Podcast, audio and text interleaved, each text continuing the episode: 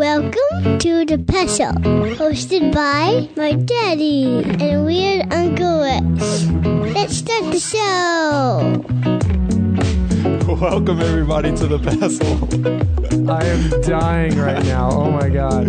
Today's episode is brought to you by Helsham Boarding School, delivering grade A kids since 1922. How's it going, everybody? My name is Wes. And I am Daddy. How did you, when did you get him to do that? You know what? We were playing around in this room a few days ago, and he That's my son, by the way, everybody. and he was looking at the mic because we have the mic set up in the study, and he was started trying to talk into it, and I was like, "No, we can actually set it up." And so I walked him through setting up the Zoom and connecting the XLRs. Yeah. and getting it all set up. And then I just started recording. He didn't know what to say, so I was like, you know what, we could do an intro. and I just started feeding him the oh lines. Oh my god. That was the oh, that made my day. Thank you. You're absolutely welcome. I want that as my ringtone. oh my god. You should have heard the second take. It was all red lines. Oh he yeah. really got into it, and everything suddenly became. How loudly can I do this? While also turning up the knob Oh, to 10 to 11. Right, right, Yeah. of course. Oh my gosh, that's so awesome. Welcome everybody to the Pestle, where we like to maybe take two slightly different approaches. I kind of like to break movies apart and see everything from a filmmaker standpoint. And I like to um, just kind of enjoy the film for what it is in the moment, and and you know maybe dissect it a little bit, uh, go into a little bit of detail, but mostly just in, enjoy the film as is, and then learn from Wes as we talk through it, yeah, about Or- the technical stuff. Or unlearn. Maybe I'm Or just unlearn, saying yeah. completely stupid stuff that some of you guys out there are like, Wes does not know what he's doing. Hmm, and so that's fine. You can note it. Just do it politely. I don't think the internet knows how to do that. That's a good point. Yeah. And so we always like to give a spoiler warning. Uh, today we're talking about Transformers' newest movie, The Last Knight. That's with a K. Knigget. right? Yeah, And so if you haven't seen it or you really, really care about this franchise and you don't want any spoilers, maybe press pause until you've seen it and come back to it later. Or if you just don't care, proceed anyway yeah. apparently that's something people like to do. Um, in today's episode, we're going to talk about the extremes of Transformers, and I'll define that a little bit more in a minute. Um, we'll talk about acting in a bad movie. Second spoiler lay, alert. lay it right out. We're going to let you know. yeah, you gave the spoiler alert first, and then yeah, okay, the real spoiler is that there's really nothing to spoil Yeah. in this movie. pretty much. Uh, we'll touch on the effects as well as respecting the audience and the world of your film, um, and a lot more. Yeah, awesome. Uh, so let's give a, little synopsis about the film. So uh, at this point, the Autobots and the Decepticons are at war, as they always are. Um, uh, they're at war with humans um, on the sidelines, and Optimus Prime is gone. Um, he's not on Earth. And the key to saving our future lies buried in the secrets of the past, in the hidden history of Transformers here on Earth. It's directed by Michael Bay, obviously, uh, if you've seen the trailer or anything about it. Um, and it's starring Mark Wahlberg as Cade, Anthony Hopkins as Sir Edmund Burton, uh, Josh Duhamel as Colonel William Lennox, Stanley Tucci is in it, and John Turturro. And Laura Haddock playing the love interest. Sorry, Yeah. I forgot to Uh, add that. That's all right. It started as a legend. One of the greatest of all. Thousand years we've kept it hidden. To protect Earth from what was destined to arrive. Optimus Prime, you destroyed your home. Do you seek redemption?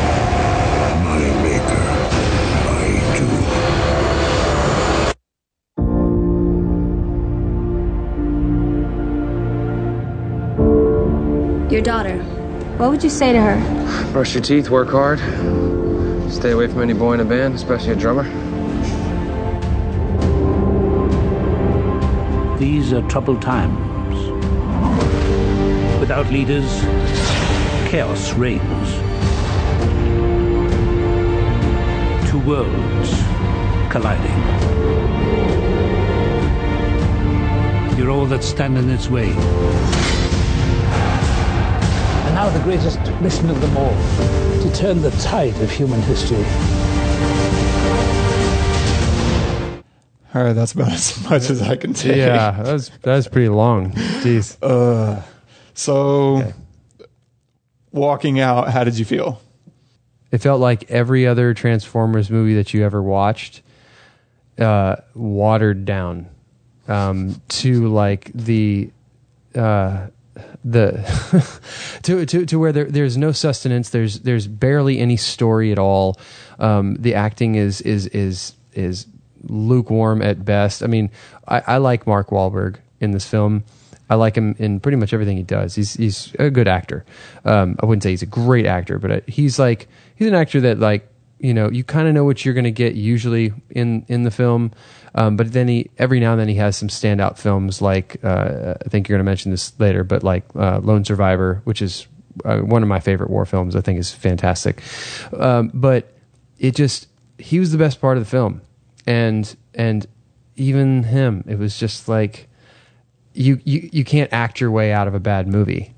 You know, you have you have um, all these other actors that are just kind of like thrown in there, um, loosey goosey. Like, here's a scene with this guy to introduce this character, whom we're not going to come back to for twenty mi- minutes, thirty minutes, and then maybe you'll remember them and for one shot, and then we're going to leave and come back and leave and come back. Uh, it just it doesn't develop any stories, any characters. It introduces like uh, the young girl. It introduces her in the beginning. Um, and and you get to know that okay she knows how to fix transformers. But then they leave and they don't like go back to her. She never she doesn't really do anything in the film. One why was she introduced in the first place?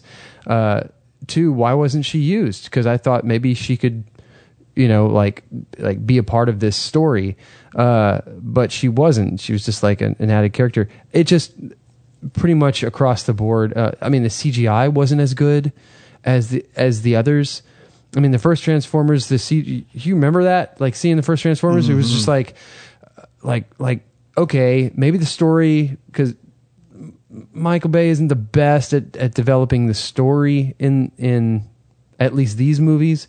Um he is at some in some of the other movies he's done. He's a good director but uh but this one is even is just is just bland. I don't, I don't, I'm trying to think of some like better way to put it, but it's just bland. And I, and it's almost three hours long. God. I mean, we, we talked about it when we left. They could have cut an hour out of that film and wouldn't have lost anything. They would have gained. It would have been a much better movie. Still would have been crap, but it would have been a much better movie. Yeah, I I mean, I, I agree with almost everything you just said, um, and maybe even everything based on the actual technical verbiage. Um, but which I have none of. but yeah, and what's funny is that I think Michael Bay gets a lot of schlock for being a bad director. That's kind of this punchline at this point. But he's not a bad director. Right. He, I mean, he makes pop culture movies, but there's nothing wrong with a pop song. There's Of nothing course. wrong with Katy Perry. Right. Um, making a good dance song or a good jam or whatever. There's a place for pop. Madonna is a pop artist and her early work is, you know, fantastic. Uh, so there's nothing wrong with making a pop movie. And he's done that with Bad Boys 1 and 2, Armageddon, um, maybe not quite Pain and Gain, but I thought Pain and Gain was a really interesting and screwed up movie. Um, but he knows how to create a great movie and obviously he knows visuals. He knows he has a very strong visual style. He's capable, and that's what drives me nuts.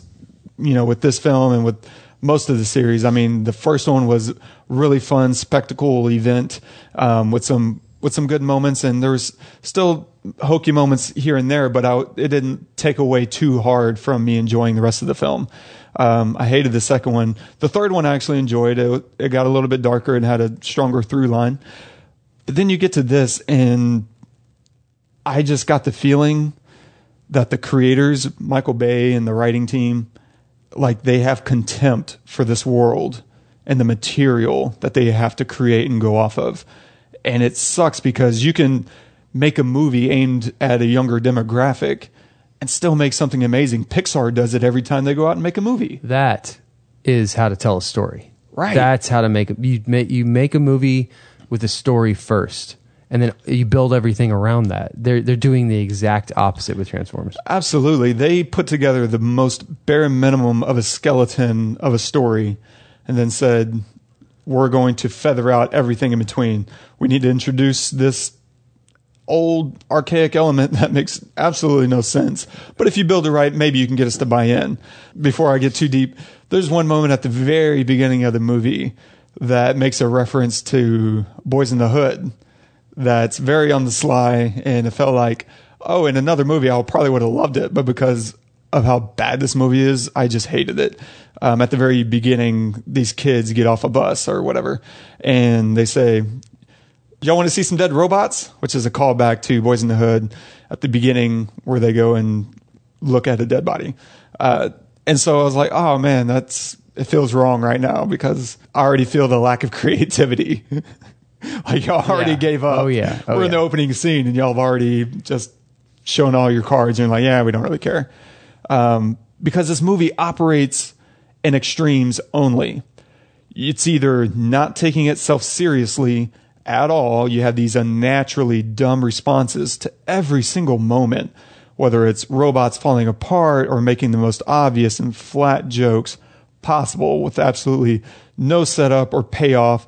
Um, and the setups and payoffs that they do introduce in this film are just a mile away. You can see them coming. The whole love setup where you have Marky Mark getting advice from his daughter, you need to find a girlfriend, or you have Laura Haddock, his love interest, effectively, on the opposite side, where we cut to her the very first time we see her, she's playing polo. So now it's like, oh, she's athletic and you know she's she's sporty, but she's also playing polo, so she's rich. And I get that they're trying to minimize the level. Of, well, they should have been trying to minimize the level of exposition. So they go from that to showing her in her job, which is as some kind of historical or museum tour guide. And then they, the next time we see her, she's around her family and they're all telling her she needs a man. And so we have these super obvious, you need a man. Well, you, he needs a girlfriend. Oh, light bulb. Yeah, next scene they're together in the same room. I wonder what's going to happen. Ooh. I think they're going to kiss before the end of the movie. Tell me more. Tell me more. And so Yeah. it's just, it's always operating in these super, it never takes itself seriously, especially with the humor. The humor is just nonstop, bottom level. What's the most obvious and quick route to a punchline that we can get? Let's just do that and move on to the next you, scene. you know, I'm glad you brought that up because I wanted to. I wanted to address this. There, one of the opening scenes is is this epic battle scene, right back in the Dark Ages. I think that might be the first thing that we see. Right, and that's true. It's the first thing that that we're introduced with, and I'm like, okay, this is kind of cool, right? I actually liked it, and it was it was intense. You didn't know what was going to happen. I mean, you kind of assumed what was going to happen, but you didn't. You hadn't seen it coming yet. Uh, and they, they get to, th- and then they cut to Merlin, and he's and and he's drunk, and he's like, "Oh, one last swig." It just like he, they they go straight to the humor instead of letting this this this tense moment of this battle that the Knights of the Round Table are going to lose uh, just hold. Like if they could just hold on that and and forget about the humor. You don't need the humor yet. Like the comic relief is best when it's placed sparingly and in good timing. And th- there's no timing with any of this. It's and uh, uh, let me also say to everyone out there, we don't enjoy tearing apart movies no. okay like this is the last thing that we want to do is just is uh, like let's let's just watch a movie to tear it apart no we wanted to watch this movie because there are aspects of transformers that we both like um but none none of them happened in this film. Um and we know that hundreds of people worked on this film and they and they they they worked very hard. And so we're not tearing the people apart. We're tearing the final product apart.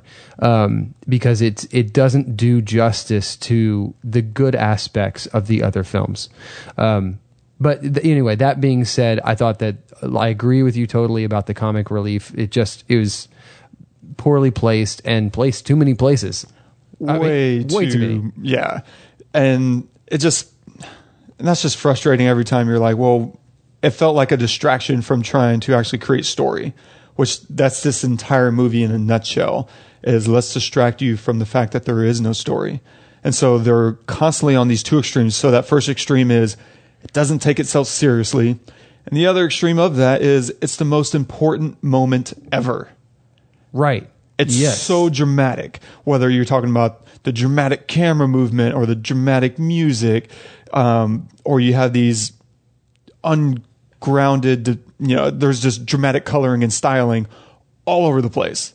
Um, but they use in these dramatic moments that are just so over the top that everything is riding on this moment from beginning to end. It's this way.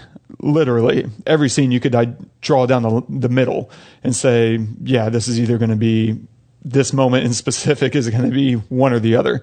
Um, the obvious dialogue, it's so direct, and it's more like a TV or a sitcom. Right. Wh- Yes. Which makes sense in TV. You have a shorter time span, especially in a 30 minute sitcom. And so everyone's announcing their feelings all the time. Joey, I'm so mad at you. You know, you walked in while I was in the shower. Yeah. You know, they, they constantly explain the situation to one another. They're very out loud and outspoken about their feelings about any given situation. That's a sitcom thing, and that's all they're doing in this movie the entire time is explaining the situation, which is minimum, but they constantly explain to the new person, "Oh, we need this staff because it's going to be the, be our demise or our salvation, so we have to have it." Um, you're the chosen one.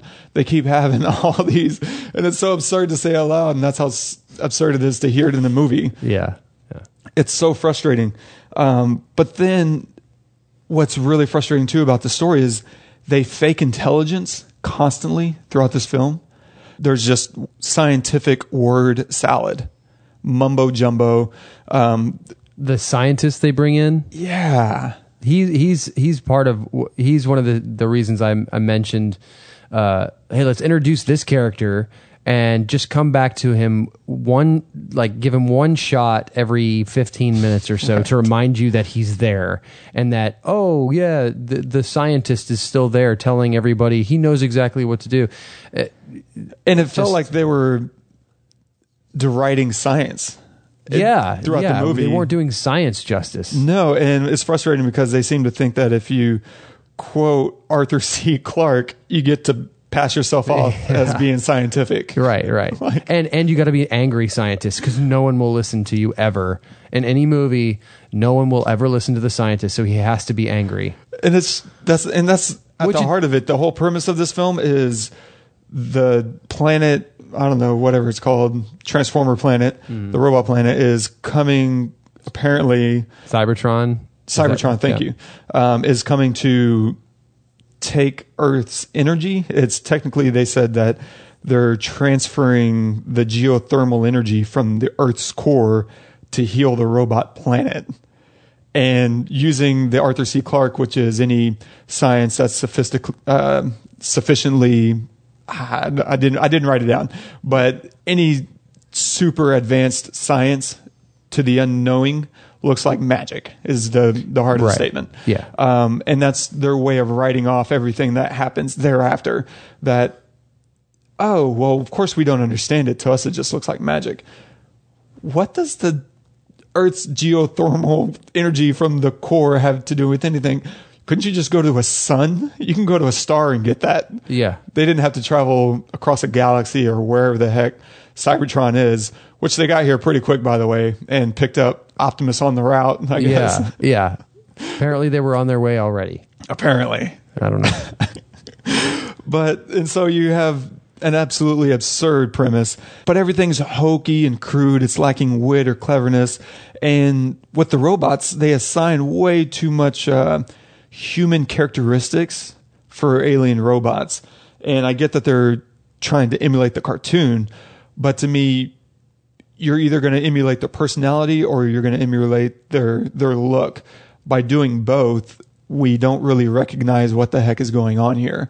Um, Yeah. you're definitely crossing into the uncanny valley territory where the human characteristics physically are too close for me to really identify with it because it's a robot that looks a lot of, like a human. I don't really always know where to look. Where's its nose? Where's its mouth? All the coloring, all the metal begins to get lost. Whereas if they stuck with the original Optimus, right? He has that face guard, which is the Yeah. the Yeah. the truck grill. Yeah. Leave that there. Now you have an ability to kind of hide some of the effects because it's part of their disguise. They're transformers, Yeah. they're robots in disguise. Yeah. Leave that disguise up in some degree, and then you get a little leeway from the audience because we're not trying to identify with them as humans, we're identifying with them as characters. Right. And, you know, interesting that you say um, identify with them as humans because I found that I identif- I didn't identify at all with Optimus in this movie, which was surprising because the other movies I did. And when he would have his moments of like, you know, he'd have his his rally speech at the end because they'd always they'd always be close to losing, and then he'd come come roaring back, and then they'd win, but only because Optimus knew exactly what to say at the right time um, I'm a sucker with buying stuff like that. I really am. I, I mean, like I wait for that stuff to happen, uh, and I was waiting for it to happen here, and it did, and it was flat. It it completely flat. Like in the other movies, I was inspired. I was like, "You go, Optimus," and I was able to relate with him.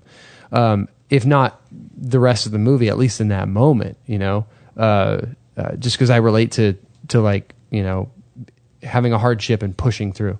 But this time it was it, it, it was comical. I think I might have giggled in the theater out loud At the movie. at the movie, and that not with the movie. Right. Like yeah, all of this funny stuff going on, quote unquote funny stuff, like uh, comic relief going on, where you know the the robots are just making jokes left and right. I'm not laughing at all. But the moment it's sup- supposed to get serious with Optimus making that speech, and I'm laughing, like that's just bad writing. You can't make a good movie with bad writing.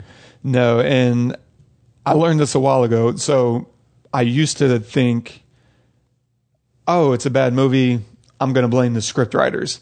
And what I found out through, I followed these uh, two screen screenwriters, Ted Elliott and Terry Rossio, have their own website where they talk about screenwriting. They had these private forums, um, a lot of amazing information.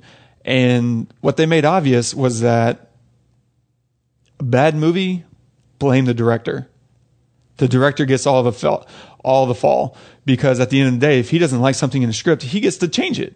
Now, maybe he's not going to write it, but he he needs to go back to a screenwriter and say, "This isn't working. How can we readjust? Mm-hmm. How can we modify that?" Interesting. And- Okay. Yeah, and so that's why as whenever I'm directing, I take my my part very seriously because I'm also going to wear that badge. If some if this movie doesn't work, I'm not going to point at anybody else. I'm going to say this is my bad because I'm directing this thing. Yeah. And so whether you want to call Akiva Goldsman out or not, I don't know, but I I think you have to say Michael Bay didn't demand more of his story. So you're saying I, I can blame him for that too? Oh yeah. Sweet. Sweet. I just- and yeah, I just Michael, I'm sure you're listening to this right now. right. As everyone in Hollywood and I, is. know, let's let's just let's just tell you. I just want to tell you, man, you're you are a very good director. You just did a crappy job on this movie. And it sucks because if you respect this world and you go into it saying, "Man, there's there's gold in here. How can we how can we do it fresh and anew?" Then there's so much material to explore. I mean, the cartoons had a lot of episodes. Oh, yeah. I mean, there's no room. There's no there's no exit strategy for good material because I mean, look at the Simpsons. There, there's at, at this point there might be more Simpsons episodes than Stars in the Sky. I mean, they they just keep mining and finding interesting things to talk about and to discuss. And with a good movie, if you can find a great theme, whether you're looking at politics or culture or society or just a time period that you want to re-explore, you could go back and say, in this film we're exploring the Last Knight, let's explore feudalism. What did it look like? How is it still in operation today? And how can we expose that with Transformers playing the role of maybe now they're the uh, the lords and humans have become the serfs? Like there's all kinds of interesting things you could do Yeah. that they chose to not even think about. the story really became so boilerplate that everything became a distraction from the story. The dramatic moments, the dramatic music, the comedy was all a distraction to say we really don't have any story despite being over two and a half, 245, whatever it is, um, long. And that's astounding that you can still try to wa- and this and this comes to the next frustrating point which is you have a movie that you're trying to sell on spectacle which is all rooted in effects and you do a less than stellar job in the effects Thank you. Yeah.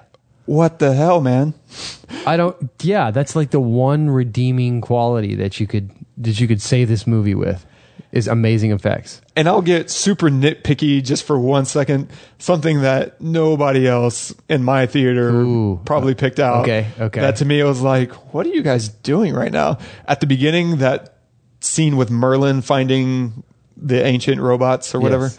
Um, they, I'm guessing they did some compositing, some sky replacement in that scene because there's this white halo around Merlin I totally noticed that.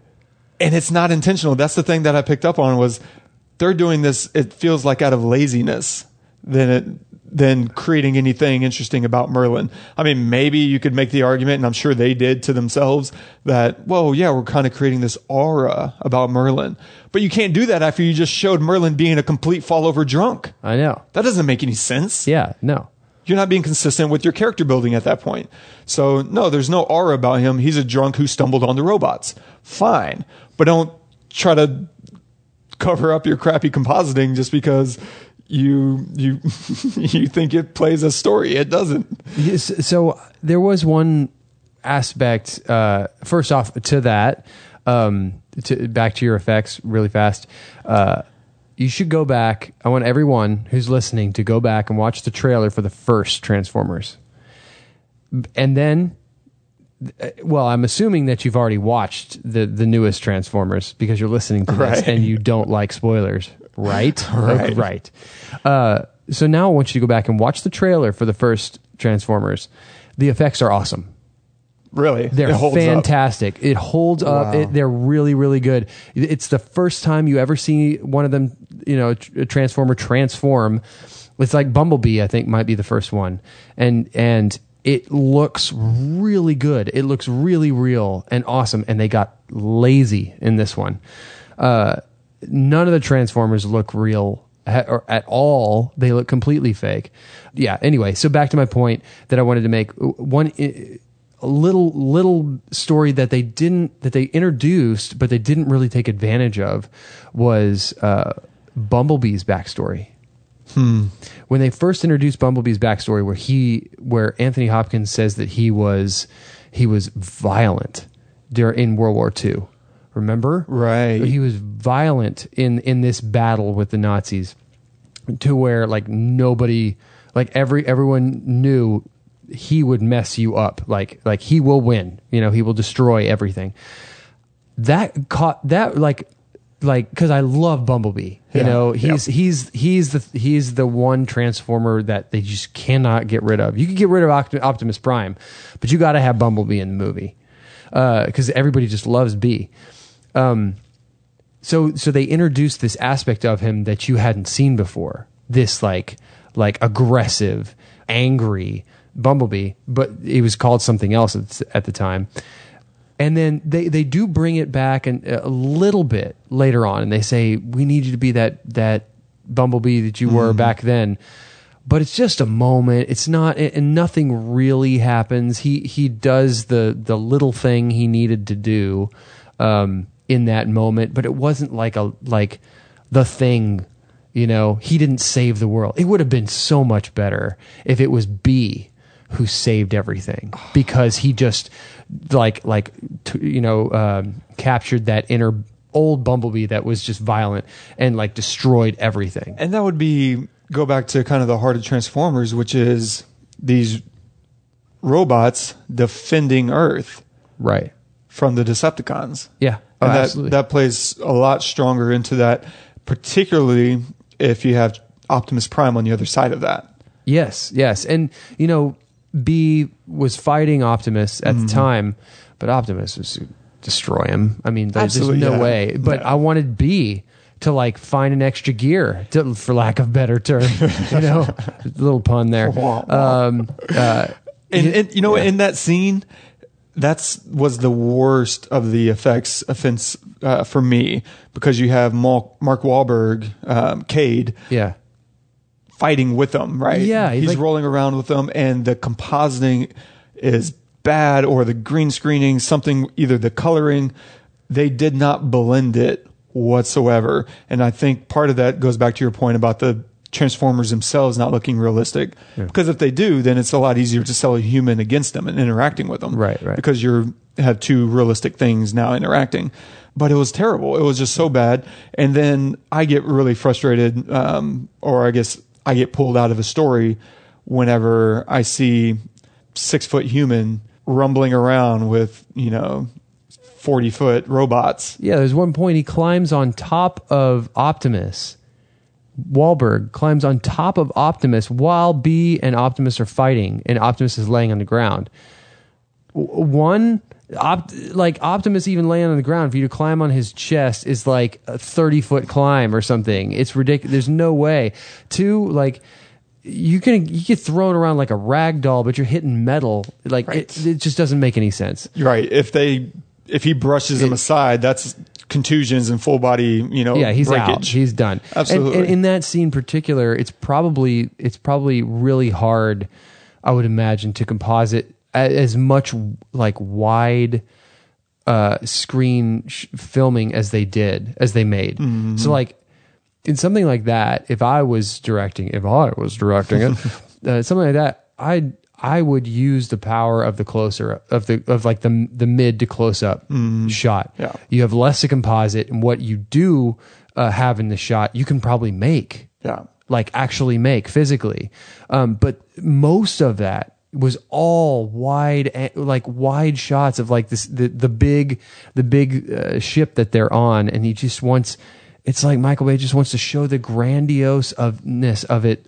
but the entire time he keeps going back to these wide shots instead of like being up close with them And the Transformers themselves don't look like they look like they're emitting light, which to some extent I understand makes sense because they're metallic. They're going to re- be highly reflective, but it feels so unnatural. I I think if you mat it a little bit more, then blending all that together with not only the uh, with Mark Wahlberg crawling around, but them on the ship or on the ground or what have you, it plays a little bit nicer because they're so reflective that it feels like they're emitting light and I'm not seeing any of that reflected onto Mark Wahlberg or and the scene around them. And so maybe just flattening some of this color that's popping, some of the saturation or Yeah, I mean um, they're the they're vibrance. hundreds of years old too. They're not going to be so shiny, right? Uh, good I, it- I mean, look, you know, I'm sitting here talking about this like I I do not know how to do any of that, right? But if I was getting paid on a hundred, two hundred million dollar budget film, I better know how to do it and do it well. Absolutely. And but you know what? I think this still goes back to Michael Bay because Yeah, of course. these that, yeah. these guys probably either one um, didn't get as much of a say so in the pre-production planning, so that as you're working alongside these guys, they already before they even started rolling cameras, they already knew when this movie was going to get released. Right? That's how a lot of pr- big budget productions happen right now. They can tell you three years down the road, oh, we're going to have this movie released at this time. We probably need to get a script. Right? That's how far ahead they plan this stuff. And so if you're not bringing in your visual effects team to help you work with the, the DP and work with your director so that you can plan to build these sets out, or you can say, here's what we need to do. Let's shot list this. What shots are we going to be working on? Okay. Now we can go ahead and start building this. But what happens a lot of times is they start playing fast and loose on set and they're saying, Oh, I know we said that we wanted this, but now this shot in the moment feels right.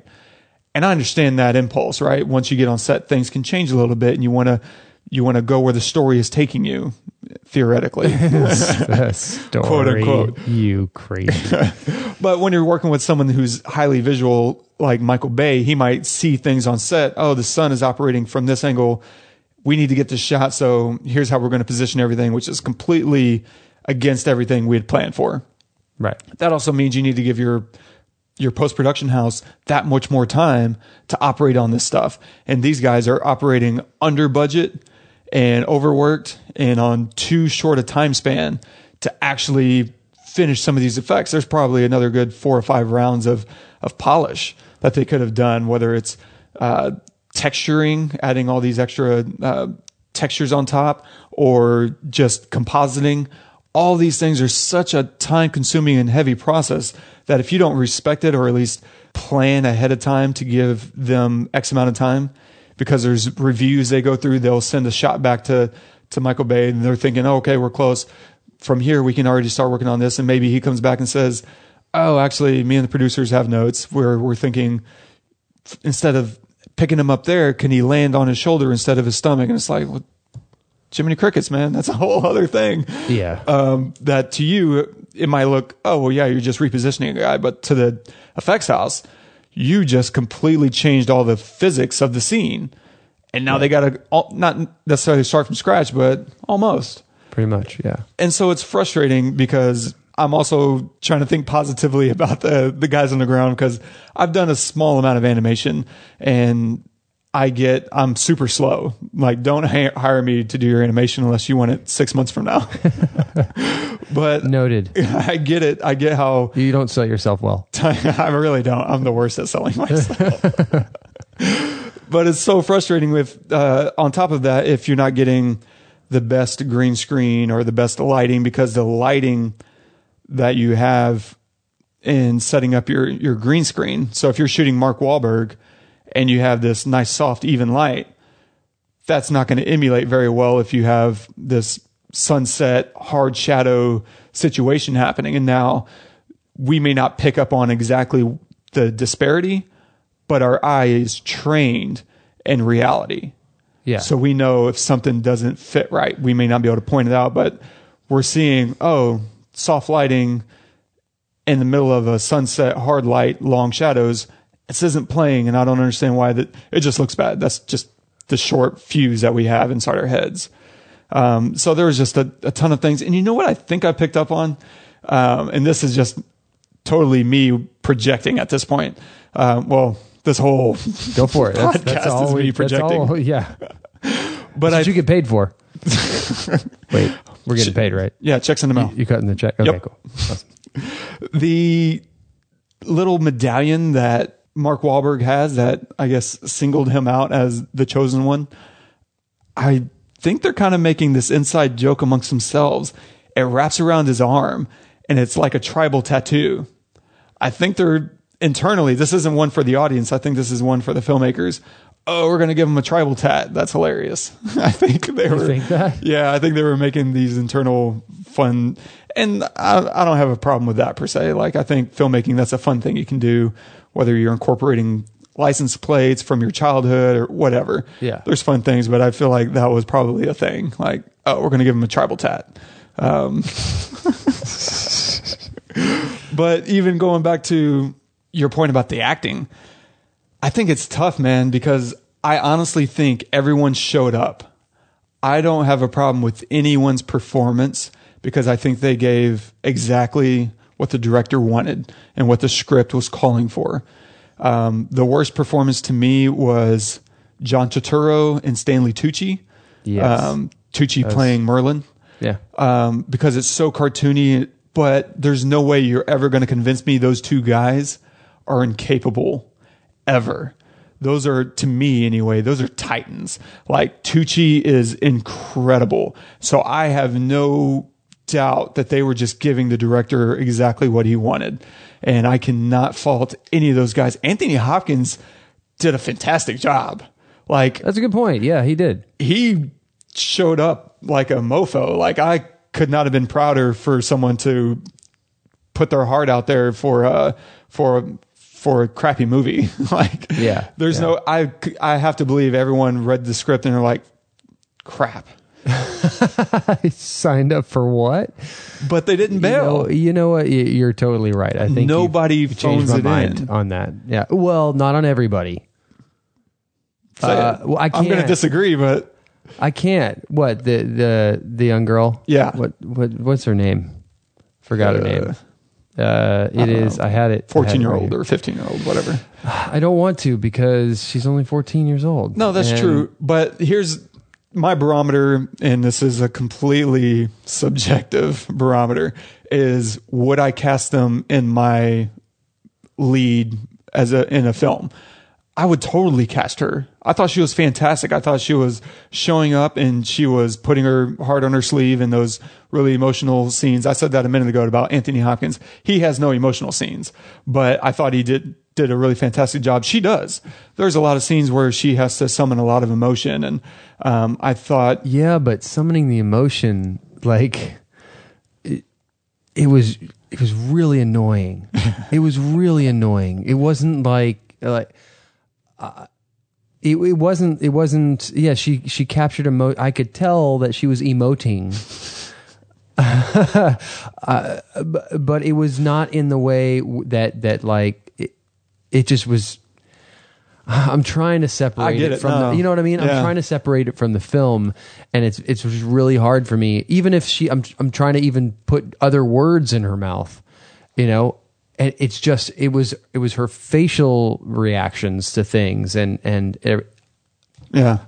and I'm stuttering because I don't want. No, I it- I, you know, like I Because I think at the end of the day, it's if it was my kid, I wouldn't want to, you know, somebody tearing them apart like that. You know, Sure. especially they're that young. This is probably her first. I mean, I don't know if it's her first movie or not, but, but you know, I think that she could be really good in something else. I, I do agree, but in this movie in particular, I just found did not. That's fair, and that Yeah. kind of goes back to it's really hard to act in a bad movie. Yeah. No matter what, You're- yeah. you're you're stuck in a uh, an underdeveloped script with terrible lines, and making that land well, especially because her role, like you said, isn't really even fleshed out very well. Right. She pops up at the beginning, a little bit in the uh, the first third of the way through, and then she kind of pops up again in the the third act for a moment, and she's supposed to have this really heartfelt bond with Squeaks, you know, her little sidekick robot, but she's playing opposite of nothing. She's having to act against nothing. Yeah, and that's what I mean. Like for a 14 year old, Yeah. sure, Yeah, sure. absolutely. But uh, th- so then this this begs a question.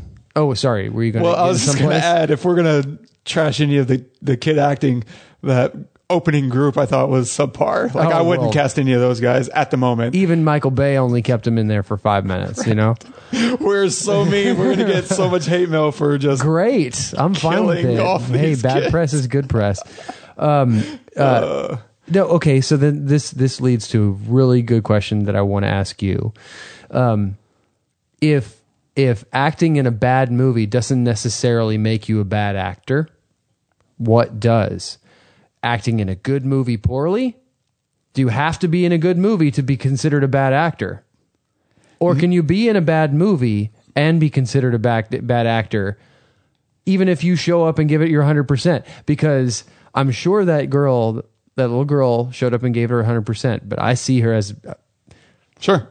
subpar in this film. So, what constitutes a bad actor? And do you, do you have to be in a acting poorly in a good movie? No, that's that's a fair question. I would say no, um, but Which the- I'd expected to hear. But but I my only real barometer is do I believe you right now? That's really my only real barometer. And I believed her. I just had a problem. And I guess that's my problem is I can't really quite draw the line between what she was doing versus the world that she was submitted to. yeah, but that's not. it hurts because I also didn't really believe Mark Wahlberg at any stage of the way. But I feel like he he showed up and he he put his he was invested. He put his burginess in there. he did. Yeah, he brought the funky bunch. Yeah, yeah. Absolutely. but this also translates for me uh, to jump actors.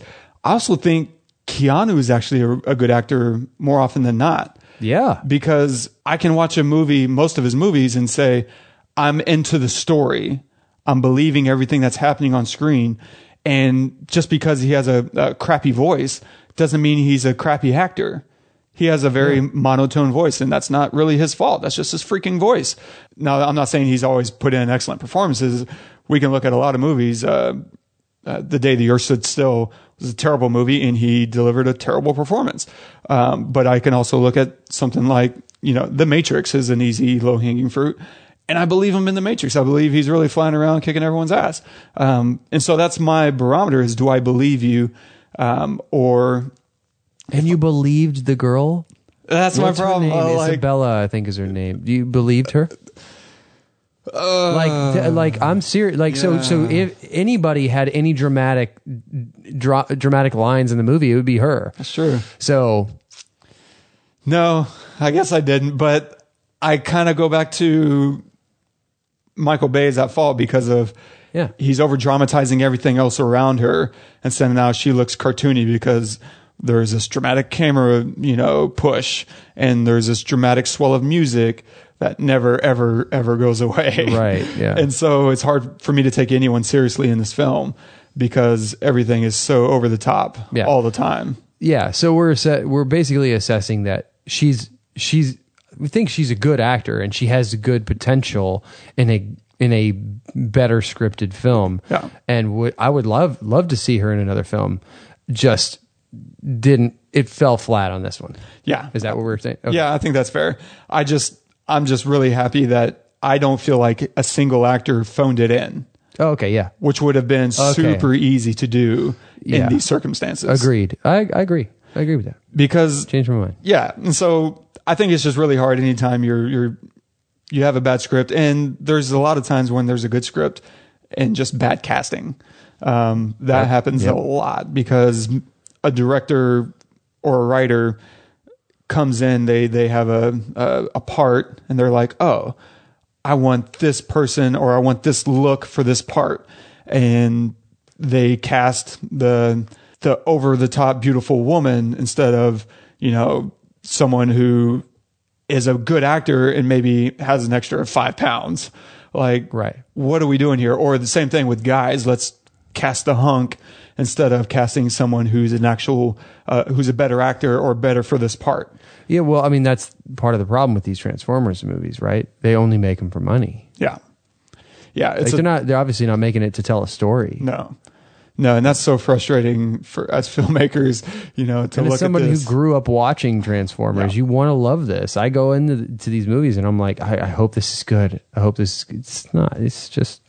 It's not because, and so I mean, Wal- Mark Wahlberg, um, like you said earlier, Lone Survivor, great movie, great performance, but this guy has given phenomenal performances in phenomenal movies. Think about The Departed, um, The Fighter, and Oh, yeah. Three Kings. I mean, those two last two are are uh, David O. Russell movies that I don't know how much nominations or Oscar attention Three Kings got, but I know The Fighter, Fighter, yeah. kicked ass. Yeah. Um, and The Departed is Scorsese. You're going to tell me Scorsese is going to bring in uh, a terrible actor? No. Um, he's done Paul Thomas Anderson movies. Yeah. Uh, Boogie Nights. And so he's a phenomenal actor. And so, but I thought this, if anything, honestly, I felt like he was the worst actor in the movie. Interesting. I know. It's, All right. We have polar opposite opinions on that. Yeah, yeah. Um, I don't blame him because I know that he is more than capable. Yeah. I completely blame the creators. Um, whoever Bay wants to shuffle off blame to, and maybe nobody. Maybe he's happy because this is killing in the box office. Maybe that's his Is only it? barometer. Probably. I don't Is even it? want to look. It's going to discourage me. I'll pull up the numbers right freaking now. Okay. Box office I don't mojo think so. people. I don't. I don't think that it is. I think it's probably doing rough. But there's going to be another one. Don't you worry, folks. Yeah, they made sure to. They made sure to let us all know that there's going to be another one. Um, This thing has it looks over like 105 million, yeah, but 111. the budget was 217 million. So it's got 111 domestic Mm, okay. and 205. And so yeah, they might feel like it's underperforming, which I hope they do. And either reboot it in 10 years or let someone else take it, man. There's all kinds of yeah, up and coming so- directors that would exactly. love an opportunity to play in this world. Yeah. I mean, uh, this world could be treated a little bit more like the first Superman, that the first recent Superman that came out, like kind of the the darker side a little bit. Uh, and and I'm not crazy about that film. I don't like like that film, but like the idea behind it, the darkness, the realness behind it, is what I yeah, I like. And if they wanted to really explore some of this historical garbage that they threw in, um, you could tell an Iron Giant kind of story where you have a, a boy who befriends Bumblebee, and that's the entire movie is them together. yeah Like, there's Oh, yeah. no reason you can't get personal and intimate just because you have a big special effect. That's that's absurd. You know who I really liked though, uh, outside of Anthony Hopkins, who I thought was actually really uh, terrific. Um, Laura Haddock, uh, the love interest, which I still don't remember her name. yeah She, you know, she plays Quill's mom, right? In the Guardians movies. what Yeah, that's Quill's mom.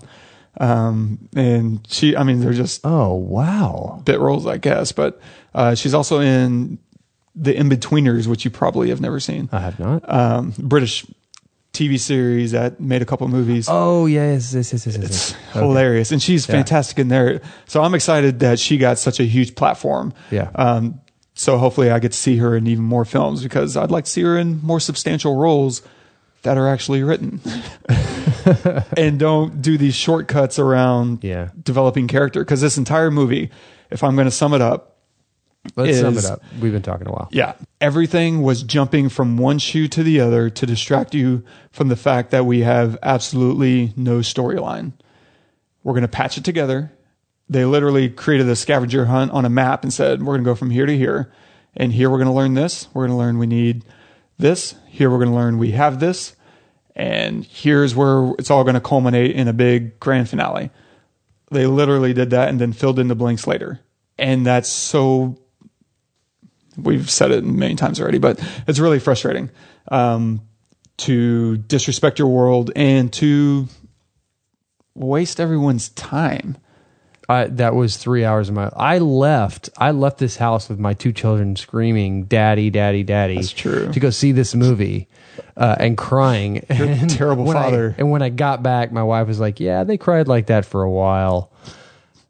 When I got back three and a half hours later, that she told me that, and I'm like, "Oh, But we walked out and we were in full hyperbole mode. I mean, talked for the next 45 minutes, just feeling it like we had just been punched in the face and made fun of. Yep. Um, to not utilize an audience's time well for two hours and 45 minutes. It just sucks because there's, there's a lot of story there. They just didn't want to do it. They didn't want to do the legwork. They didn't want to create. They didn't want to do what all the other films did. We saw Captain Underpants and it was excellent. Like Yeah. it was a great kids Yeah. movie. And that was no way intended for us. But because they respected their audience, they said we're not gonna, we're not going to treat these people like they're stupid, and they won't recognize that there absolutely is no story. We're just going to do, and this is a fun thing that I got out of uh, Q and A with Edgar Wright. Uh, I saw Baby Driver, and he did a Q and A afterwards via Skype. I wasn't like five feet away from him, but I have high fived him before. Just FYI oh, and which I know is super meaningful to everyone else. Good for you." Thank you. I'll take it. When but he made this comment that, uh, well, sorry, he probably didn't want to be known for making this comment, but he made a comment that there's a lot of yelling into the wind moments these days, and that's how you do your exposition. We need the blanks to, in order to stop the blank. Mm-hmm. Don't let go. You know? Yeah, yeah. And that sums up this entire movie in a nutshell. It's yelling exposition into the wind. You're welcome. done. So go see Transformers the Last Knight. Two thumbs up. All right. Awesome. there's So, what's your rec- recommendation for the week? Uh, oh, I, I had, oh, s- yes. My recommendation is A Monster Calls. It's a fantastic movie. Uh, uh, great storyline. Amazing acting.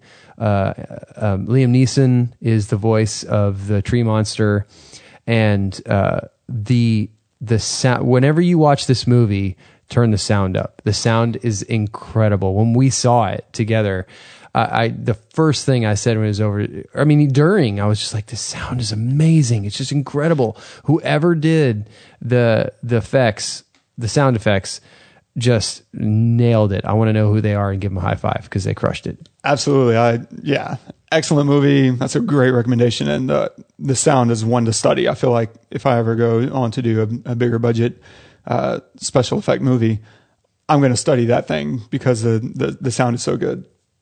My yep. Oh, I was also going to say it, it's also, and you mentioned before, it's also good parallel to this movie as to how to use effects and CGI in a in a an effective way, and as opposed to just throwing it in there, throwing it in the pot, like oh, we're to do this and that and then blah, blah, blah. So And so my recommendation is along that same thought thought pattern. Um, I'm recommending Troll Hunter. You can see it on Netflix streaming.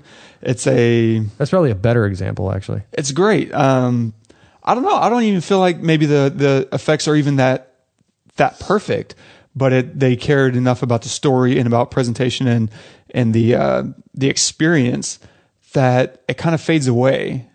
You forgive it whenever there's a little bit more story, um, but it's still well done.